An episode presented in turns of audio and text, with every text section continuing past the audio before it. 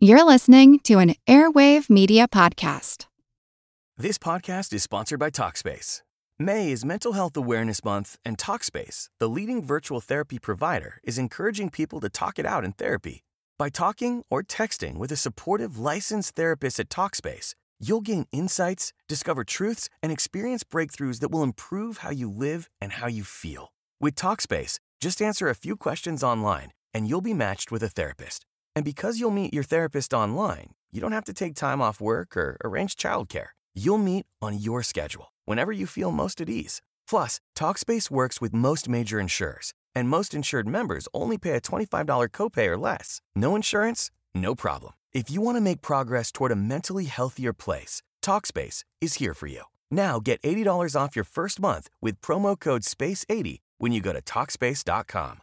Match with a licensed therapist today at Talkspace.com. Save $80 with code SPACE80 at Talkspace.com. Before the show, I want to thank my newest patron, Patrick. Thanks so much for your support, Patrick. On to the show.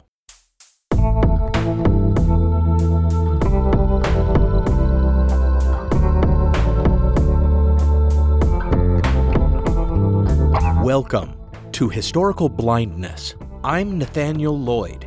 Please don't sue me for speaking the truth to my listeners. In this episode, I will be tarrying a bit longer on the topic of Nazi Germany because I feel compelled to address an issue of great concern. In the preceding series, I discussed conceptions of the Nazis as occultists, suggesting that some such depictions of them may have been exaggerated, while others were mostly accurate. And I further explored Nazi views on history, which gave credence to an assortment of myths and legends. Now, I am obliged to confront a modern myth that both falsifies history and attempts to revise our conception of the Nazis. I am speaking, of course, of Holocaust denial, a term that has become standard among academics discussing the phenomenon, despite the purveyors of such pseudo history preferring the more innocuous term, quote unquote, Holocaust revisionism, as it presents them more as legitimate academics engaged in genuine historical revision. While the history of Holocaust denial stretches all the way back to the time of the Nuremberg trials, with the advent of mass media and especially the internet, it seems to have gone perhaps not viral, but bacterial, growing slowly and in secret until simple measures are useless at eradicating it. Like other denialist claims symptomatic of the so called post truth era, like those of anti vaxxers, flat earthers, creationists, climate change deniers, and a host of other conspiracy theorists, Holocaust denial has built up a body of supportive literature and talking points that encourage believers, or rather deniers, to continue doubting empirical historiography and consensus history, no matter how conclusive the evidence presented to them. That, however, does not mean we should give up on them, or that the topic should be anathema. As I've argued before, no claims, however absurd or fringe or downright disgusting, should be considered beneath critical consideration. Indeed, those are the claims that most require critical response. So thank you for joining me as I hold my breath and delve into this topic in The Wrong Side of History Holocaust Denial and Its Fallacies.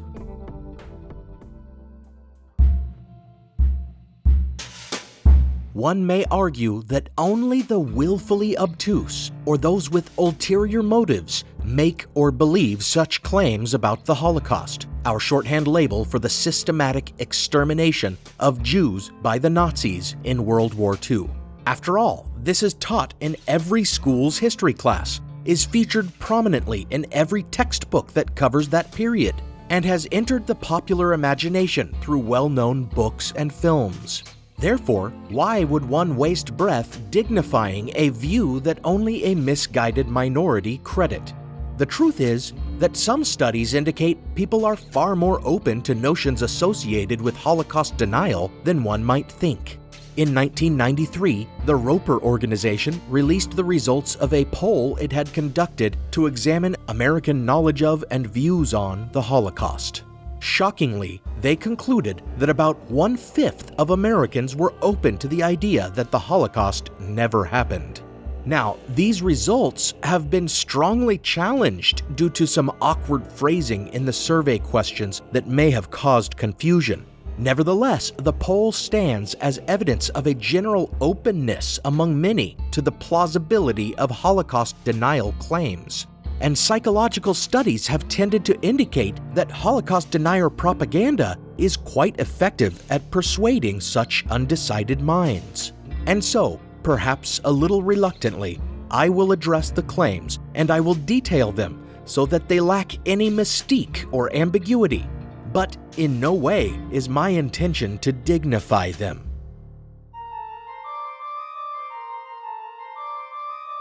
In order to refute a claim, one must first understand it precisely. For raising up and then knocking down a straw man is itself a waste of effort. Surprising to some is the fact that these so called revisionists do not deny the mistreatment of Jews under the Third Reich, or even the fact that many died as a result of this treatment nor for the most part do they reject, at least explicitly, that such mistreatment was wrong or even evil. Some have even conceded that it could justifiably be called a Holocaust. Holocaust denial literature and rhetoric stands firmly on three cornerstones. One, the estimate of 6 million Jews being murdered is an exaggeration, and a more accurate accounting would be 1 or 2 million, or even as few as 300,000. Two, these deaths resulted more from unfortunate circumstances and were never intended by Nazi leadership. And three, the circumstances that caused these deaths in concentration camps were starvation and disease, which can be blamed on the Allied powers cutting off German supplies. Crematoria were used only to burn the dead, and gas chambers either didn't exist or were used only to delouse blankets and clothes. I will rebut all three of these false and insidious claims in due course. But before coming to grips with the claims of Holocaust deniers, we should first understand who they are and what agendas lie obscured beneath their claims. For knowing this, their claims lose the tinge of genuine revisionism and take on the smack of racist propaganda.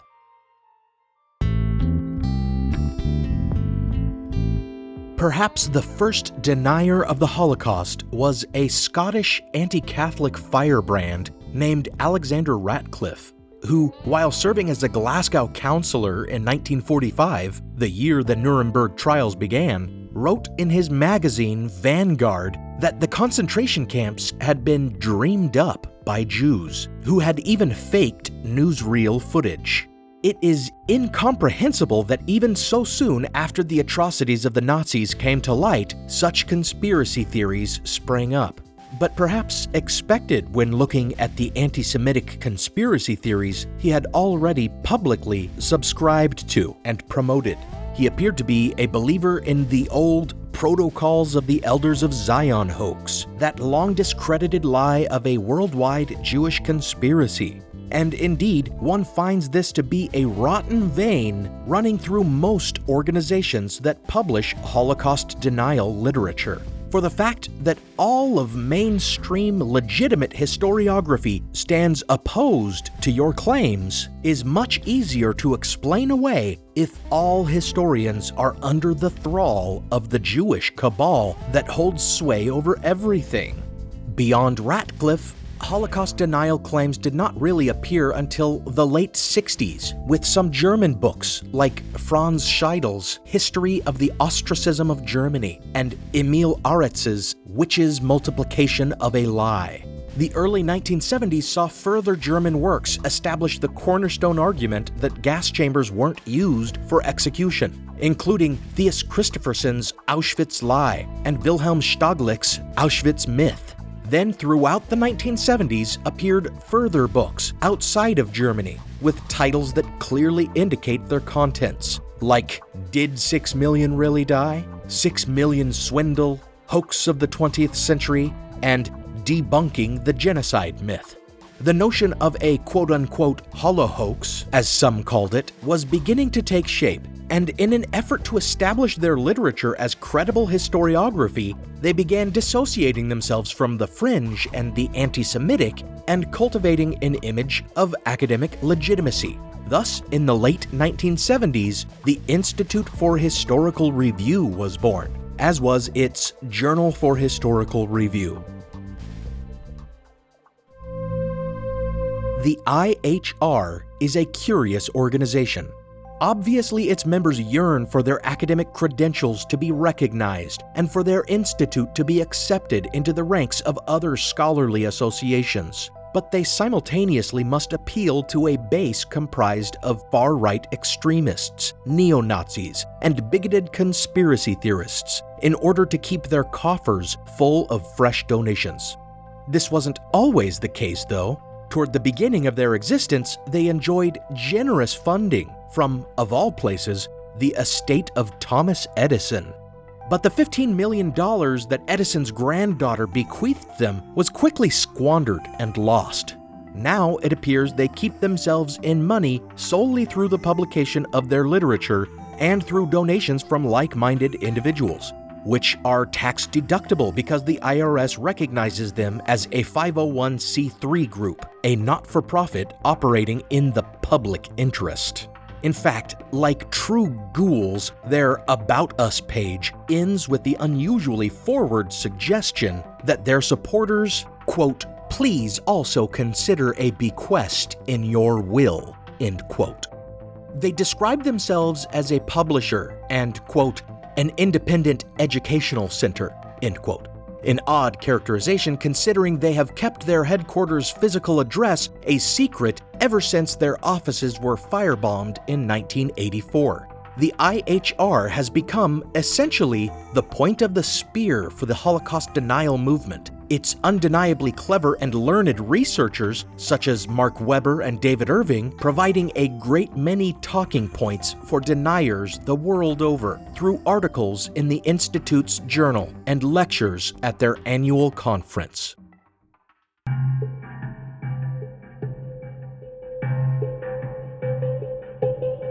The Institute has gone to great pains to try to divorce itself from white supremacist and anti Semitic groups, but their beginnings make their agenda evident. It was founded by Willis Carto, a known anti Semite and far right political booster of George Wallace's presidential campaign, who went on to found the Populist Party, which ran Ku Klux Klan members for office, like David Duke, whom they nominated for president in 1988. Then there was the Institute's co founder and first director, William McCalden, a man with a long list of known aliases who had been a leading figure in Britain's neo Nazi political movements, the National Front and the National Party.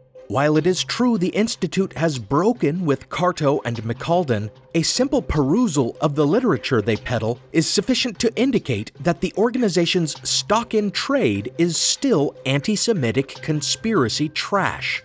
Their website's front page is peppered with an array of articles whose titles indicate, quote, the danger and challenge of Jewish Zionist power, end quote, and promise, quote, straight talk about Zionism, end quote, and revelations on, quote, what Christians don't know about Israel, end quote, and the, quote, tactics of organized Jewry, end quote, a phrase that harkens clearly to the old Jewish world conspiracy of the protocols of the elders of Zion. Members and contributors to the IHR may use a variety of terms, from those as overt as quote unquote Zionists and quote unquote the Jewish cabal, to more circumspect and coded phrases like quote the traditional enemy, end quote. But it is abundantly clear, read between the lines of all their literature, that they believe, or at least choose to spread the notion, that the quote unquote holohoax was perpetrated by an international Jewish conspiracy that now actively works to destroy them for daring to question it.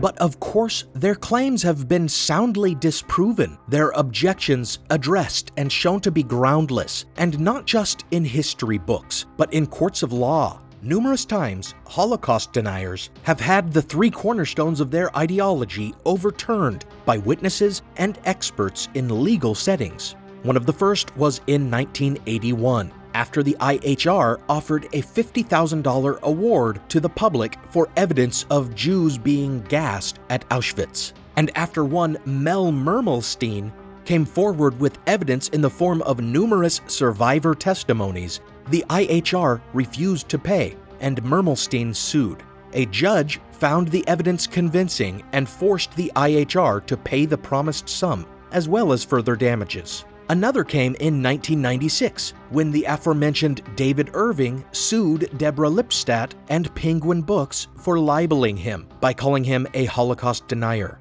English law placed the burden of proof on the defendants to prove the claims in Lipstadt's book had been accurate and therefore not libelous. And so, essentially, the Holocaust was put on trial, with the defense endeavoring to show Irving's connection to white supremacist groups, demonstrate how he had knowingly distorted and falsified the historical record, and finally present evidence on the Holocaust directly to prove that Irving was not a reasonable or fair minded historian. This they did with gusto, and the judge found in their favor. Some of the best evidence to refute Holocaust deniers can now be found collected in the numerous books written about this trial, some of which were composed by the expert witnesses themselves, such as Richard Evans's Lying About Hitler and Robert Jan van Pelt's The Case for Auschwitz. Now for a brief intermission.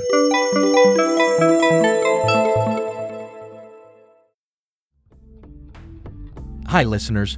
Remember that the ads and sponsors of this program only contribute a small portion of the already meager earnings of this show. If you'd like to contribute to this project and help me turn it into a viable enterprise, remember that you can pledge support on Patreon at patreon.com slash historicalblindness. For as little as a dollar a month, you get access to an ad-free stream of the show that also includes teasers and fully produced patron-exclusive bonus episodes. And at higher tiers, you can get early access to episodes and other perks. Become a patron of the show today and get the full story. This podcast is sponsored by Talkspace. May is Mental Health Awareness Month, and Talkspace, the leading virtual therapy provider, is encouraging people to talk it out in therapy. By talking or texting with a supportive licensed therapist at Talkspace, you'll gain insights, discover truths, and experience breakthroughs that will improve how you live and how you feel. With Talkspace, just answer a few questions online and you'll be matched with a therapist. And because you'll meet your therapist online, you don't have to take time off work or arrange childcare. You'll meet on your schedule, whenever you feel most at ease. Plus, Talkspace works with most major insurers, and most insured members only pay a $25 copay or less. No insurance? No problem. If you want to make progress toward a mentally healthier place, Talkspace is here for you. Now get $80 off your first month with promo code SPACE80 when you go to Talkspace.com. Match with a licensed therapist today at Talkspace.com. Save $80 with code SPACE80 at Talkspace.com. Do you find yourself captivated by the inexplicable, entranced by enigmas, and tantalized by the unknown? We are Shane and Josh Waters, brothers who will weave you through tales that have mystified us for years.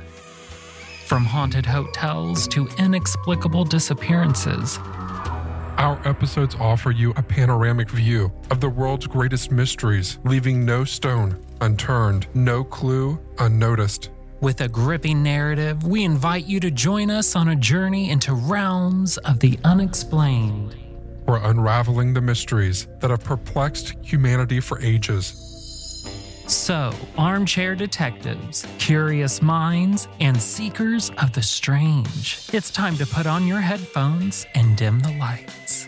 Dive into the uncanny world of the Mystery Inc. podcast and prepare for a journey into the unknown that you'll never forget. And remember, some mysteries are better left unsolved, but not unexplored. Now, back to the show.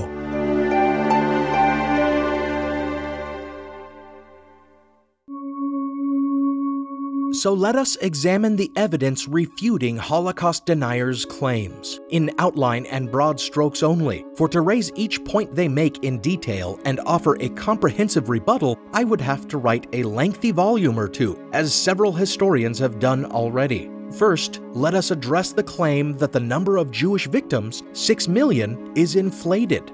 Holocaust deniers will gleefully point to any revisions of the numbers of victims as evidence that this estimate is exaggerated, but they fail to take into account the fact that legitimate historians are engaged in a continuous academic debate and may revise the number of victims in one camp based on strong evidence, while also taking into account further evidence of deaths elsewhere. So, for example, it has turned out that the number of those murdered in some death camps was exaggerated. The Department of Holocaust Studies at Auschwitz Birkenau State Museum has revised the total number of victims at Auschwitz from 4 million all the way down to 1 million. However, the larger view of the Holocaust we now have also takes into account the vast numbers of Jews and Slavic peoples exterminated by the Einsatzgruppen during and after the Nazi invasion of the Soviet Union.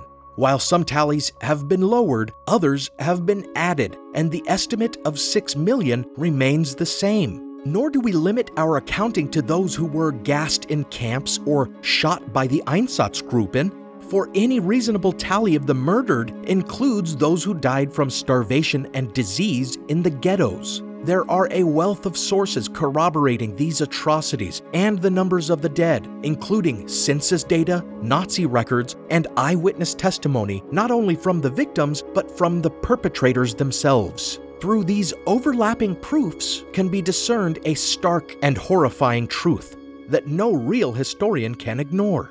Regardless of how the numbers are revised one way or another, give or take some tens of thousands of murdered people, the vast contours of this atrocity cannot be reasonably denied.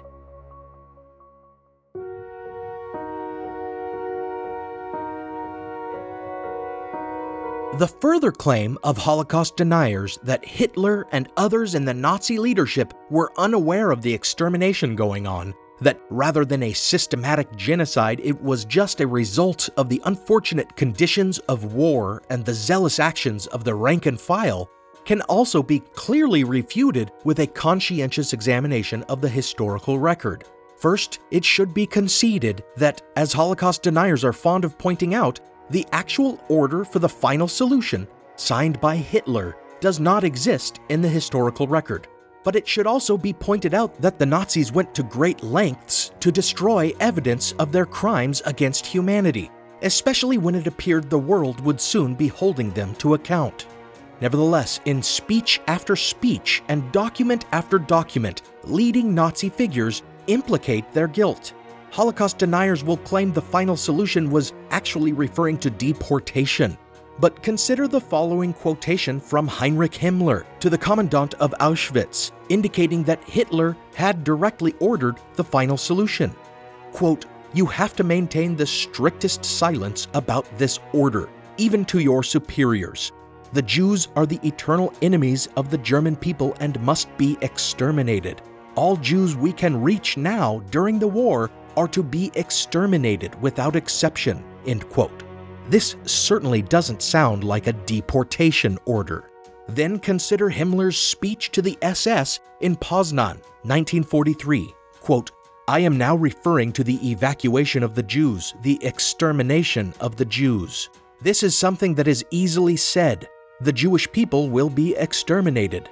Most of you here know what it means when 100 corpses lie next to each other, when 500 lie there, or when 1,000 are lined up. End quote. Himmler directly refers to the grisly reality of the final solution here, praising the executioners of Jews as being hard and honorable for taking on the task. Again, it is hard to mistake this for a reference to deportation. Nor was Himmler alone in making such references. Joseph Goebbels, the Reich Minister of Propaganda, wrote in his diary in 1941 of the quote unquote liquidation of Jews, and even wrote after a visit with Hitler in 1942 that, quote, the Fuhrer again voices his determination to remorselessly cleanse Europe of its Jews. There can be no sentimental feelings here. The Jews have deserved the catastrophe that they are now experiencing. They shall experience their own annihilation together with the destruction of our enemies. We must accelerate the process with cold brutality. End quote. A clear indication of the systematic and calculating nature of the final solution. Indeed, the words translated as extermination and annihilation were used multiple times by Hitler himself in speeches at the Reichstag and elsewhere. For Hitler had always maintained in what he called a prophecy, but what should more accurately be called a threat, that if Germany became embroiled in an international world war, apparently even if he provoked it himself, it would result in the destruction of European Jewry. No sane historian can read the words of these men in conjunction with the evidence of how many Jews were murdered and maintain that because the paper order hasn't been found, most likely because it was destroyed, that means they didn't know what was happening under their auspices.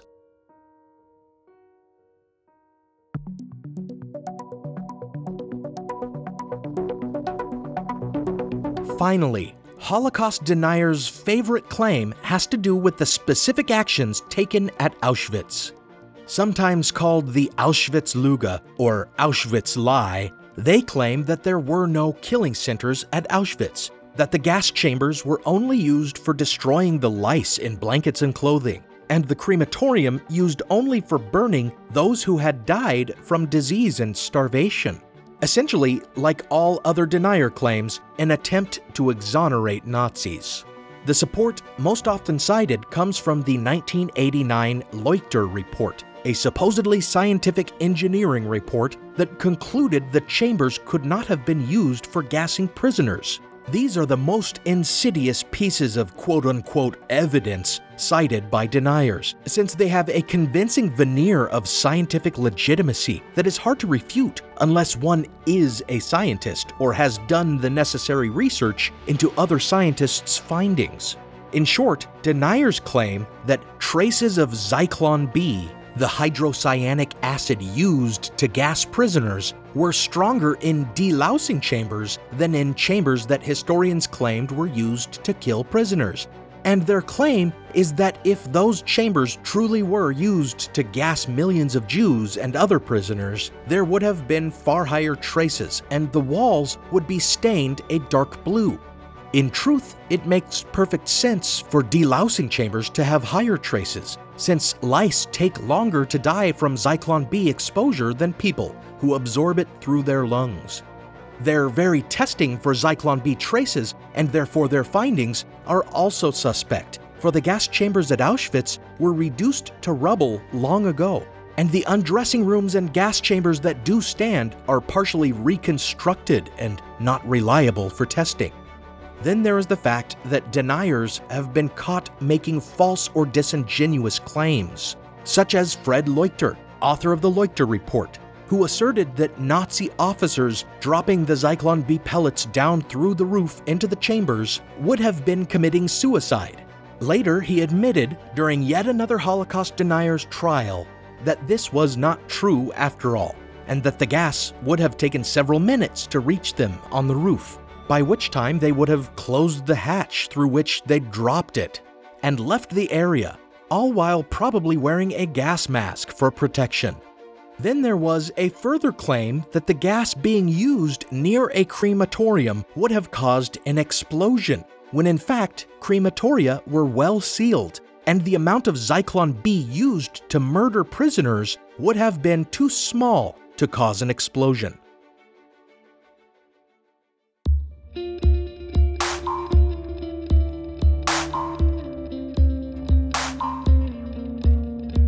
These flaws and misrepresentations, as well as links between Leuchter and other Holocaust deniers that prove he was no impartial scientific authority on the matter, taken together discredit the Leuchter report, as well as other supporters of the quote unquote Auschwitz lie conspiracy theory. Scientific rebuttals and logical counterarguments aside, as with the other claims of deniers, there exists a wealth of further convincing evidence to prove them wrong. One piece alone cannot be relied on to prove or disprove the Holocaust. Instead, one must see the forest for the trees. There are eyewitness accounts of Nazis marching their prisoners into the gas chambers and burning their bodies afterward. But if you doubt survivors' testimonies, there exist photographs as well, taken secretly by a Greek Jew in Auschwitz. If these you still find dubious, there are the confessions of the camp's guards, who corroborated all of it. Some Holocaust deniers point to aerial photographs taken by Allied reconnaissance to suggest that since no smoke is seen emerging from smokestacks, the Holocaust must be a hoax for in order to kill so many, they would have had to be gassing and burning them 24 hours a day.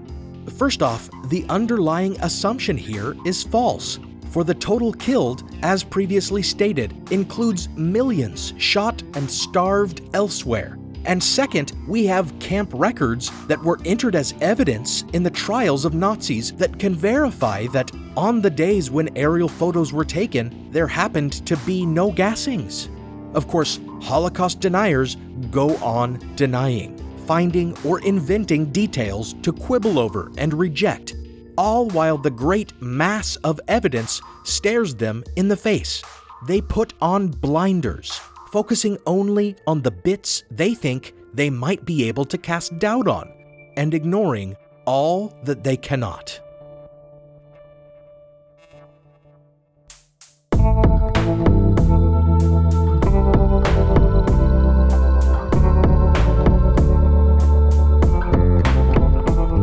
Thanks for listening to Historical Blindness, the Odd Past podcast. I need to thank my partner patrons, whom I would never ask to bequeath me anything in their wills. Thanks, Marina, Joe, Jacob, Robert, Diane, and David. Your steadfast support is always appreciated. Some music on this episode was provided by film composer Alex Kish. Visit alexkishmusic.com for a further sample of his work.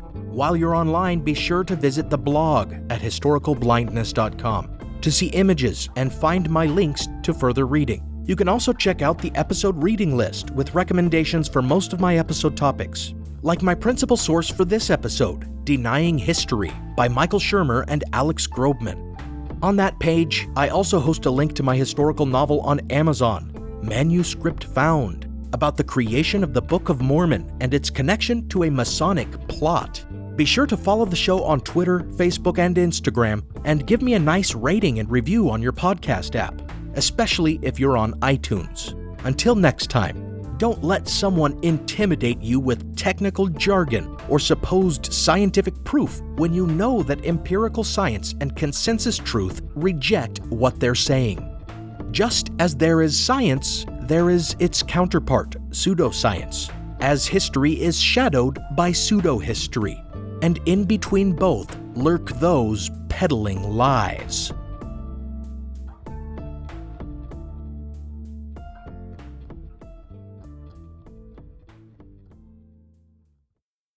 Step into the world of power, loyalty, and luck. I'm gonna make him an offer he can't refuse. With family, cannolis, and spins mean everything. Now, you wanna get mixed up in the family business. Introducing The Godfather at ChumbaCasino.com. Test your luck in the shadowy world of The Godfather slot. Someday, I will call upon you to do a service for me. Play The Godfather, now at ChumbaCasino.com. Welcome to the family. No purchase necessary. VGW Group. Void where prohibited by law. 18 plus. Terms and conditions apply.